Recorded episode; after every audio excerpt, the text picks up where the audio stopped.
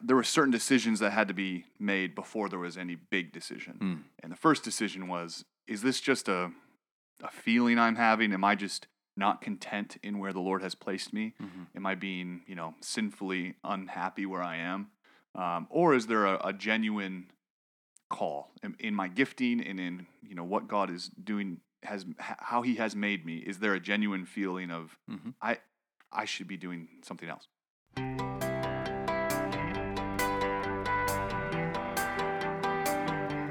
You're listening to Make and Multiply, a podcast devoted to equipping the members of Emmaus Road Church to make and multiply disciples of Jesus Christ in the city of Sioux Falls. The people of Emmaus Road are committed to regular rhythms of gathering and scattering. We gather corporately in worship on Sunday mornings, we gather in missional communities and discipleship huddles, and we scatter throughout our city where we want to give every resident of Sioux Falls repeated opportunities to hear and respond to the gospel of Jesus Christ. Welcome to another episode of Make and Multiply. I'm Ryan Chase, one of the pastors at Emmaus Road Church, joined again by Caleb Dernberger and Matt Grun, pastoral residents here.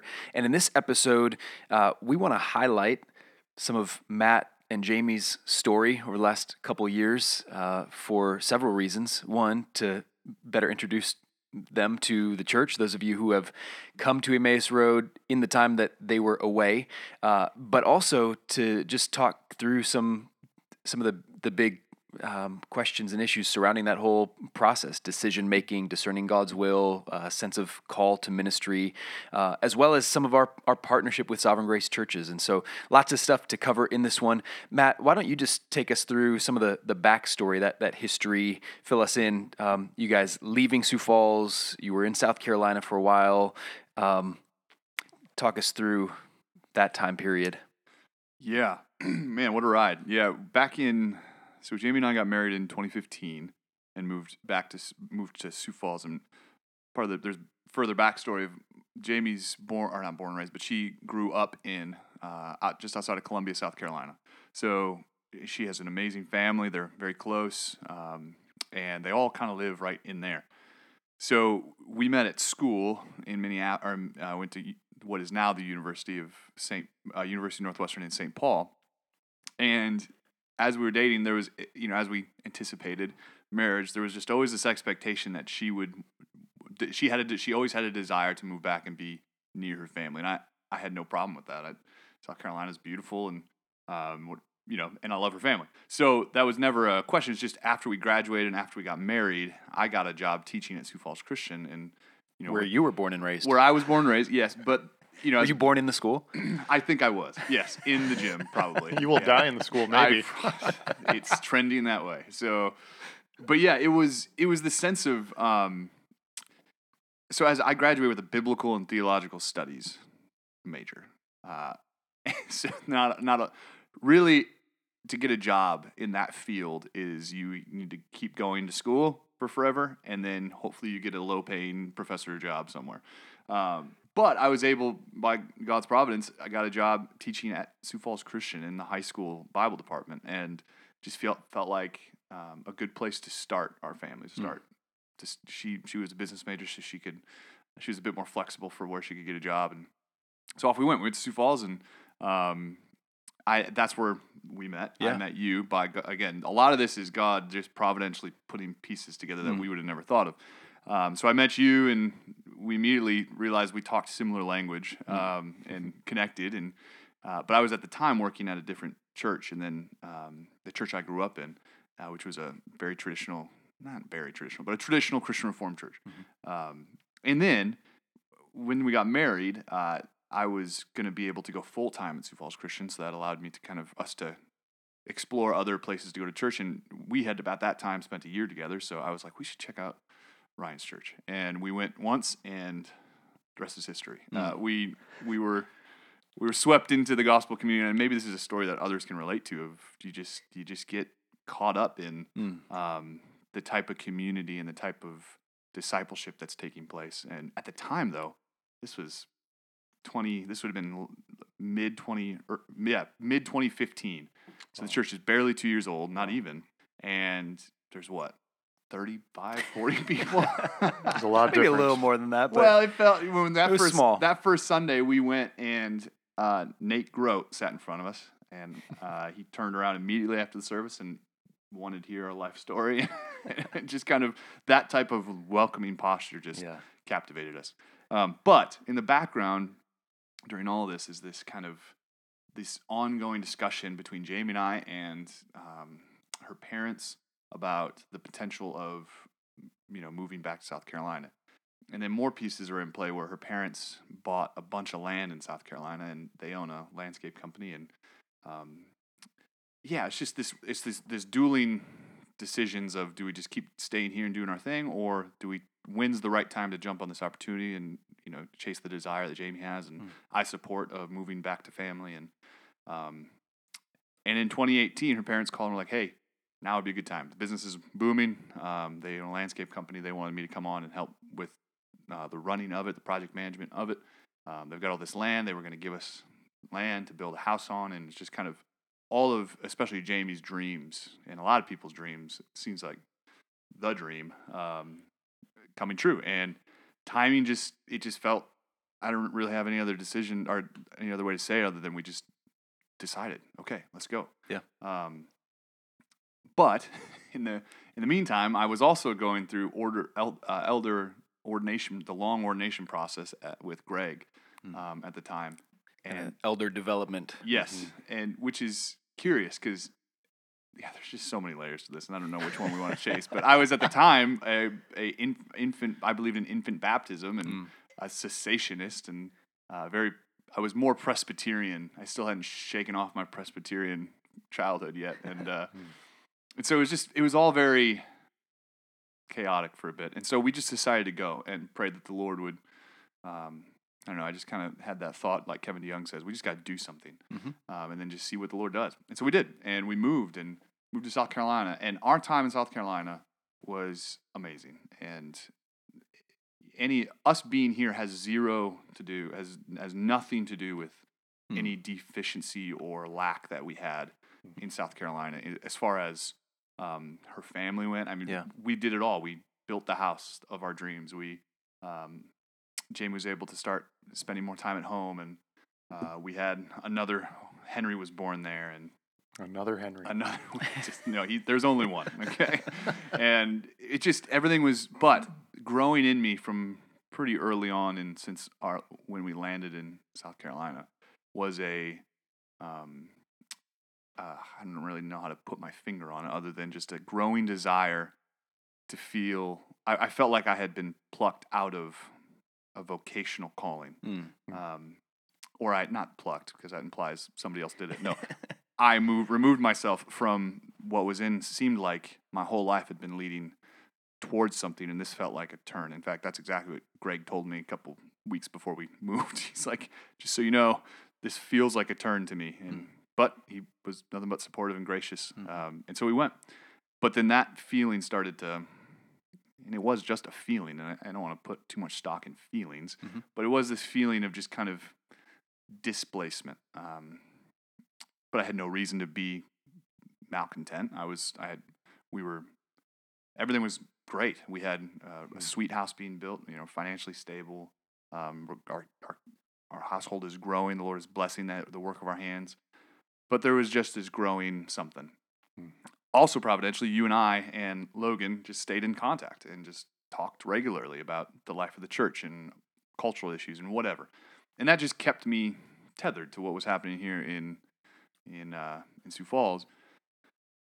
Fast forward a couple years, and then the pandemic hits. Hmm. And the pandemic, I think, is kind of a it's a it is kind of an accel. It's been an accelerant for a lot of things, but in, in my sto- our story, it's an accelerant to what took place because um, that really pushed the envelope in a lot of ways because it brought to mind or brought up in a lot of churches across the world and across America some things risen, rose to the surface. And I had been talking with Jamie about feeling called to pastoral ministry, and she had no, you know, she she encouraged that. She just would prefer we did it there in South Carolina. So I pursued avenues, and I think providentially God used the the pandemic to show, no, not not here, not here, Mm. not here. And doors started closing. But where I was connecting regularly with was um, Mike Seaver, who is a pastor in a Sovereign Grace pastor in the only Sovereign Grace church in South Carolina, which is in uh, just outside of Charleston. It's about an hour away from where we were, uh, and we just connected and felt like when we went there, we felt like we went there a couple times, and when we went, it felt like we were engaging with family. There was this just mm. the familial feel. And Mike, if you guys know Mike, he's a no nonsense. Let's what you know. He just a, an action kind of guy. So he's trying to think about how we can plant a church in Columbia or in Lexington or you know he's he's firing up that engine. And I just God, I just felt no, nothing. The pieces never felt like they were going to slowly be put together. But things became clear, uh, and it was just kind of a tree of decisions that became clear. One, I had to answer the question: Do I feel called to pastoral ministry? Mhm. And I said yes. Hmm. I asked my wife that, Hmm. and she said yes. Um, okay, that that's that's a hurdle. Mhm. Um, But let, let's not minimize the effect that you have on landscaping as well. Your no, your knowledge. I mean, you know a lot. If anyone needs help with landscaping, you're the you're the guy. as long as people hire machines to help me do them or like rent them, then yes, I am. I mean, you could be. Yeah. Anyways, Anyway, yes, the those are I, to me it was a there were certain decisions that had to be made before there was any big decision. Mm. And the first decision was is this just a a feeling I'm having? Am I just not content in where the Lord has placed me? Mhm. Am I being, you know, sinfully unhappy where I am? Um, or is there a, a genuine call in, in my gifting and in, you know, what God is doing has how he has made me? Is there a genuine feeling of Mhm. I I should be doing something else? Um, and just through conversations with pastors in South Carolina, pastors that had known me, like you guys and and Greg, and uh, and, and just getting out of myself to the external call or whatever to what do, what do other people see me as? It felt affirmed, um, and so that was a first decision. Yeah. And, it, you know, I think that's an important point that Mm. um, when we think about discerning calling, and, and that question often comes up when people want to know, how do you know if you're called, or how does somebody else know if they're called? That internal sense of desire Mm. is certainly a big part of it. If if a person doesn't have any desire to pastor, then that you know there, there's a clear sign. But that internal desire alone isn't everything Yeah. because it's possible to say no I, I really feel like i should be doing this i really want to be doing this Mm. so that external part like you said there's some affirmation there H- how do other people perceive me Mhm. um, do other people recognize strength and gifting and competence in this area or am i just kind of putting myself out there kind of like um, you know on american idol there are there were does that show still going Who Uh, could know? uh, who knows probably somewhere Probably somewhere. um, Somebody's making money. you know, lots of people put themselves out there. I am meant to be Yeah. on stage in the spotlight singing, and then you hear them and you go, well, not really. you know, so it's th- those two things have to come together. That you know, not only do you have the internal desire, but there is an external recognition, affirmation, all of that. So I, th- just to highlight th- that's significant. and it, it felt heightened to me to seek that out because of the the possible ramifications of that. Um, because just to be clear, we had built a house like 500 feet down the road from Jamie's parents Mm. in the middle of 100 acres of land.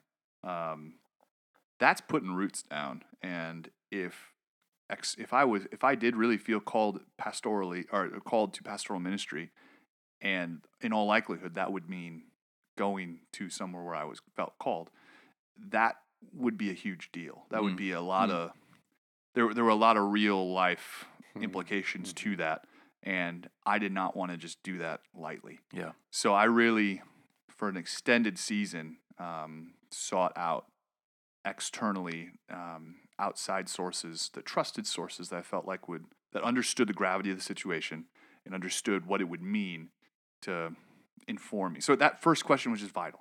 Uh, am I? Do I feel called?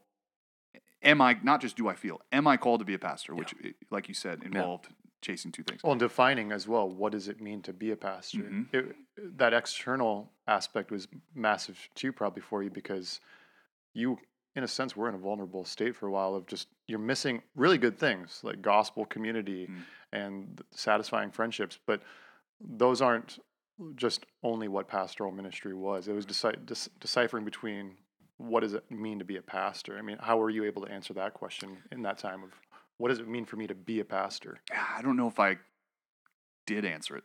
I'm not sure if I could answer it without taking just steps. Mhm. Um, and I at that point wasn't ready just because of how I just it was debil- it really was debilitating the the anxiety that would when I would think of the call I was feeling and the pull I was feeling and then the, what that would mean to my wife and Mm. to the family Mm-hmm. and to my kid like it just it would just shut down any progress because I just was so Mm. I did not want to be the guy that blows everything up.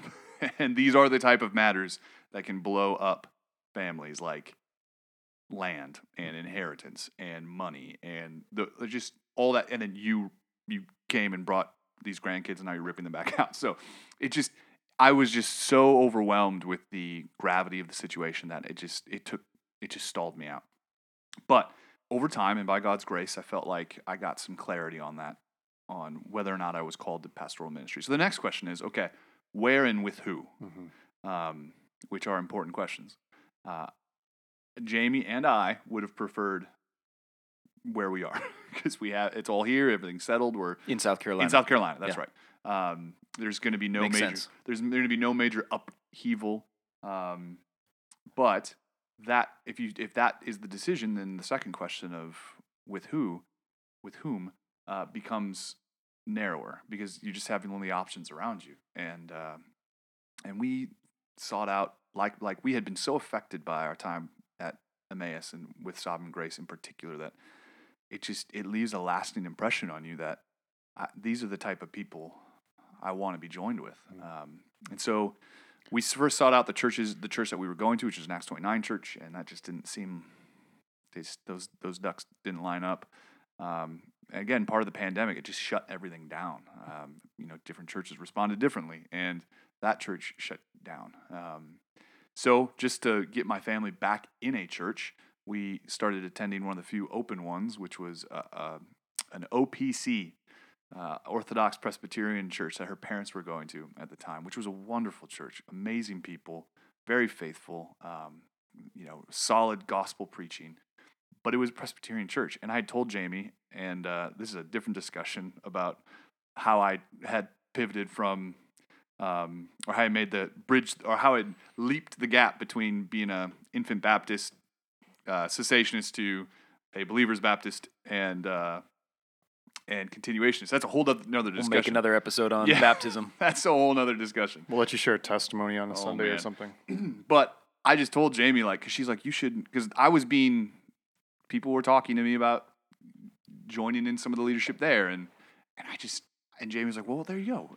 I just told her I was like, I can't, I I can't go back, if you will. I, I've made, I, I am convicted in certain ways, and I'm gonna hold to those. So I'm really grateful for that church, but I, there was just no, there was no way for that call to be Mm. explored there. So ultimately, I came pretty quickly to the conviction that if if I'm going to be a pastor or if I'm going to pursue pastoral ministry, I don't want to do it with anybody else other than sovereign grace.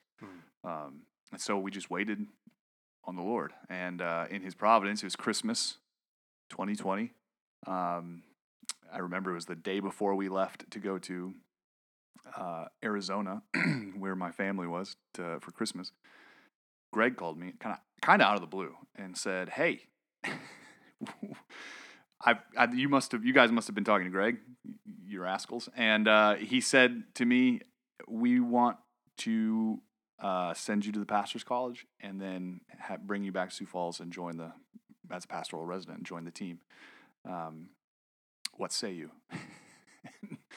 that was just, just that was that rattled the cages um, because it became real. It became very tangible. It became very okay. Now all the decisions that Jamie and I have been discussing for a long time and we're in totally different directions on um, now had a tangible, real. Mm. And so there was, you know, there's a whole other topic of how Jamie and I discussed these things and Mhm. how we worked through them and how, how as husband and wives are who are feel like you're going in completely different directions as Mhm. visions for the family. Mm. Um, how do you graciously and uh, how do you how do you navigate that given our convictions about complementarity and about um, and partnership and, and all that stuff it just it was a long process um, of going back and forth I think we applied. Eventually, it was just baby steps. Like, okay, let's. How about you just apply to the PC and then we'll see what happens? Because maybe you won't get in. Fair, very fair. so I applied and I got accepted. Okay. What about finances? That was a huge thing. Um, how are we going to afford that if you're not working for a year and all this stuff? It just it just felt like all these decisions that felt like legitimate, real obstacles, including what are we going to do with the house? Are we gonna are we moving to Sioux Falls afterwards? Are we gonna come back here and plant like all these decisions were just obstacles that felt insurmountable. Mm-hmm. And slowly, very slowly, God just kept putting like allowing us to move a foot Mm. and a foot.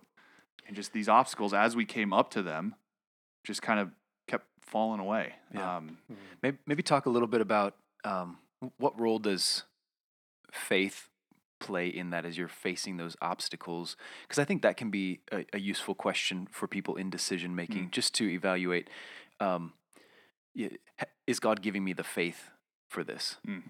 that that was the category.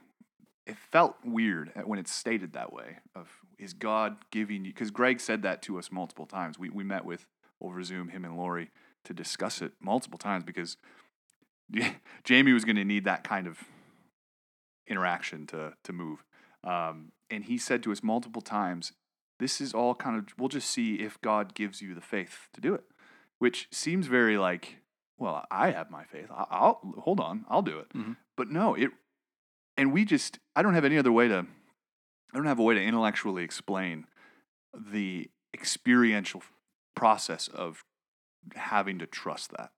Um, as as obstacles presented themselves, such as the conversation to to open up to her parents about what we were thinking and um, what it would mean, and just realizing that that could be received in different ways. Um, to finances, to finding out we were pregnant, um, like that felt when we found out we were pregnant. I called Greg literally the, you know, the day after Jamie told me and said, "Hey, this feels like it is It derails everything. it feels like the whole vision that you had about us going it's DOA. Now, like we there's no way we can move to Louisville to have a baby in the middle of, you Yeah. know, where we don't know anybody and he just kind of laughed at me and said people do it. I said, "Okay." So it just all these obstacles presented themselves Mm. and I have no way to like describe it other than we just kept moving towards them and God in his mercy would just provide Mm. um, he provided fun money. He provided. I mean, probably the the two things that he were the probably the biggest obstacles that God just I can just see His grace falling on is in Jamie and in her parents, Mm. um, and her family in general. Because, like I said, I was just so aware of what this could do, um, and just did not want to be the guy that did that. I had no intention of doing that Mm. out of my own selfish ambition or anything like that. And for her to get to where she would just, when I finally, at the end of the day, you know, a decision had to be made, and I said, okay, I, think we're, I think we should go. Mm. Uh, she just, she just, it was incredible. She just, she was sad, and she wanted to communicate that she was sad, and she had every right to be. But she was from that point on, just incredible. Just Mm. turned her face to the task and was nothing but supportive. No, no sense of bitterness, no sense of you taking my life away from me, no sense of any of that. She just, that is nothing short of the grace of God in her life. Yeah, and that's That's- evidence of faith. Yeah. And exactly that, that is the giving of faith. And then when we had the conversation with her parents, it was the exact same sadness, which is completely understandable and completely Yeah, there's a, a loss, a There's gr- a- grief involved exactly but nothing but support and oh man it just it i can't talk anymore about it 'cause Mhm, it's it is in. That's moving. it is you can it, for me I, all that anxiety i was i was feeling all of that emotion i was feeling about the i mean for anybody who's experienced kind of that crippling anxiety not just like oh i'm feeling a little anxious no like you feel crushed by the weight of it Can't move. can't move. You you feel like you're yeah. It's just, it's just this oppressive. Oh, Hmm. the that the type they what they've communicated and how the, in the ways that they've communicated in the supportive nature and the love and the willingness to even they came to us and said, "We think you should sell the house." We were considering renting out the house just so so that the land stayed in the family. And they said to us, "No, I think you should sell the house. You should, because you're going to need the money." and uh, and just what that meant for them is their dreams about having all the family move on this family land, why they bought the land, what they intended it for, because of my actions had crushed not only Jamie's dreams but their dreams. Mm. And for them to come to us and say, "We want you to be supported. We want you to do." It's just the the it just has done nothing but it's just the grace of God giving faith to them to send us and to Mm. send us so well and to support us and love us as we went. Mm. So it it's hard to talk about and it's Yeah. Well, Yeah. and yeah, and this episode could go for forever. But I think one thing we could just maybe talk about in closing briefly, in light of what you just said, was obviously part of your coming back to Sioux Falls involved going to the pastors' college, yeah. and um, and there was a lot. I- I mean, obviously the decision to make there was difficult, but I, I know you found the faith god gave you the faith to that and you found the lord faithful in that time so Mm. maybe speak briefly to um, just how some of the highlights of that year we value our partnership with uh, with, with sovereign grace churches Yes. and the pastors college is just one expression of that of equipping men and their families to go back and serve in their local churches so what were some of the ways that you and jamie just kind of found the lord faithful in that in that season that 10 months in louisville kentucky Mm. um, Yeah, it, it certainly when it was proposed, it felt like a like a out of the way detour to get to the final landing zone. But when the more we thought of it, and the more I thought of it, and the more we talked about it, and uh, and then it proved itself as we did it, was a a wonderful. If if those two questions that I was asking of, am I called to pastoral ministry, and to whom should we do this? If those were answered in the yes, I do feel called to pastoral ministry, and two, I don't want to do with anybody other than sovereign grace. This is the perfect on ramp into it because it puts you under the microscope, and uh, for not only myself but for also Jamie and my family to be examined by, you know, trusted, humble, gifted men uh, like Jeff Purswell and Brian Chesemore and Bob Kauflin and Gary Ricucci and CJ Mahaney, like all these guys, we become we've become really close with them, and so in a sense, it it was a, a test to see am I called, and with sovereign grace, we're put to the test by ten months of being in the cooker, um, and man, like God just kept providing for us, not just in tangible, you know, money or gifts or even like a smooth delivery of a child and having him be pretty chill and just kind of hang out and do his own thing. And it, was, it wasn't because we were in an apartment. We went from a twenty five hundred dollar, twenty five hundred square foot farmhouse into a thousand square foot apartment, second story.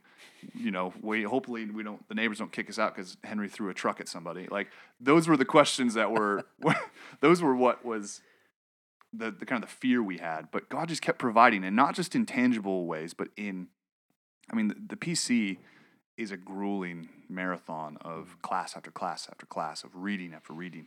We averaged 400 pages of reading a week, wow um, and can just feel like it's crippling to a guy. And we, Jamie and I looked at each other a couple times throughout the year.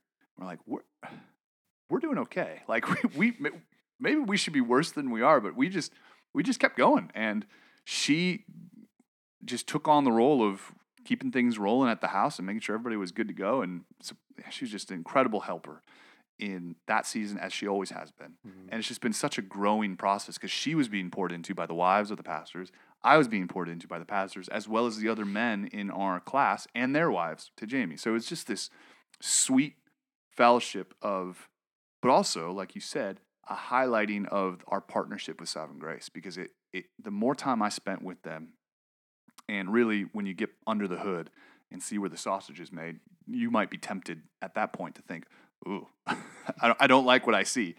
And the more time I spent with those men, it became clear these guys are the guys that I, I'm thankful for Mm. and are leading our Mm, family yeah. of churches, and I trust them wholeheartedly. Um, and so it Mm. just it just was it was such a sweet time and just an infusion of me and my family into Sovereign Grace, as well as now by extension, Yeah. Emmaus Road Church. What what would be one or two specific um, characteristics, virtues, Hmm. kind of the culture there that you experience that kind of stands out to you? Oh man, they it really is a, a culture of humbly honoring one another. Um, whenever we we had Jeff Purswell, who is we could do a, a whole podcast on just Jeff Purswell. and, Well, we should have him on. and it, well, okay, and his and just who he is, yeah, but he would teach most of the classes, but then a lot of the other classes we had, um, you know, we had some real big hitters in the theological world, especially being so close to Southern. We had access to a lot of those guys who uh, who who would come, and it, that was awesome. But honestly, some of the highlights were just seeing regular pastors from around our family churches come in to teach a class, and before each class, Jeff would come in and introduce them, and it just showed every single time the love and affection that our churches have for one another, Mm. um, and how he would introduce them, the honor he would give them, just ordinary guys who are leading ordinary churches out in you know the middle of nowhere. Uh, that the impact that they're having in their re- in their in their churches is just is amazing. And so to see Jeff do that and how they do that for one another and do that, um, it's just a culture of of affection and care for one another to build each other up and to edify. And it's just express the way it expresses itself is in joy. And just there's no Mm.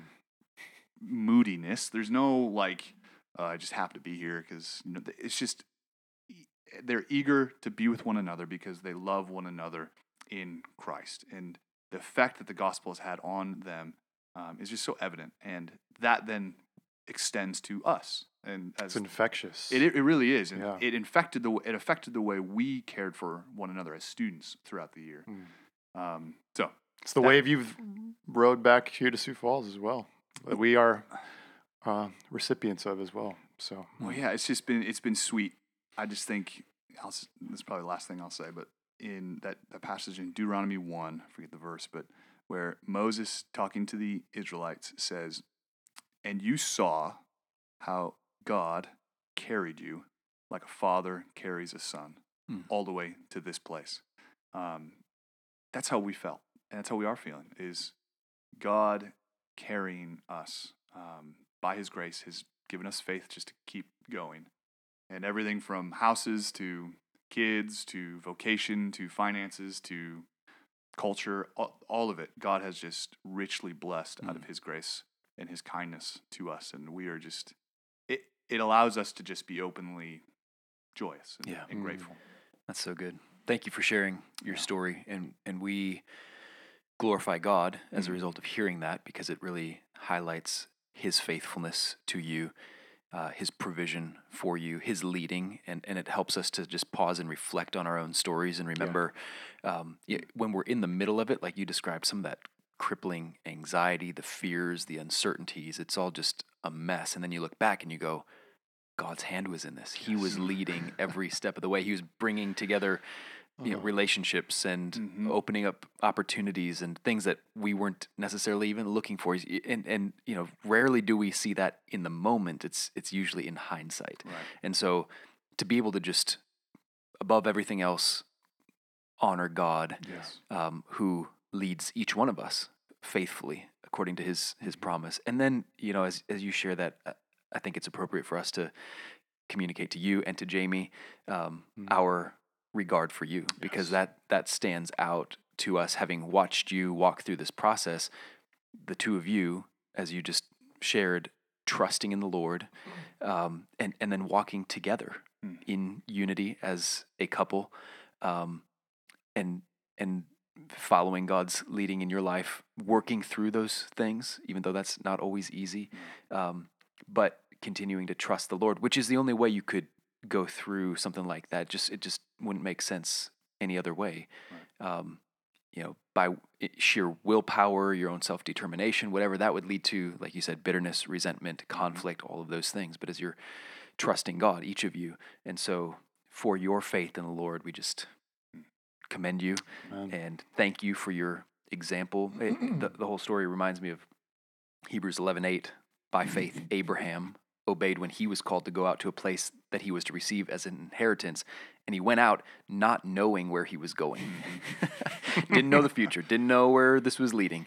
Um, by faith he went to live in the land of promise, as in a foreign land, living in tents with Isaac and Jacob. You think of somebody, you know, leaving family, leaving security, business, all of that, um, and he goes out and he lives in tents as a, a sojourner.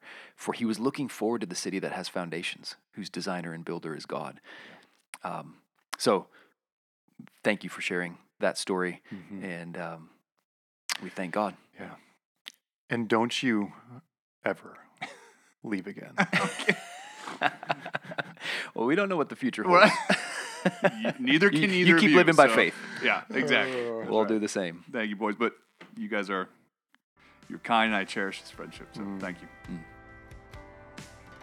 Thanks for listening to Make and Multiply. If you have questions about anything related to discipleship huddles, missional communities, or gospel fluency, you can reach out to your missional community leader. And if you're not yet plugged into gospel community at Emmaus Road, visit us online at emmausroadsf.com.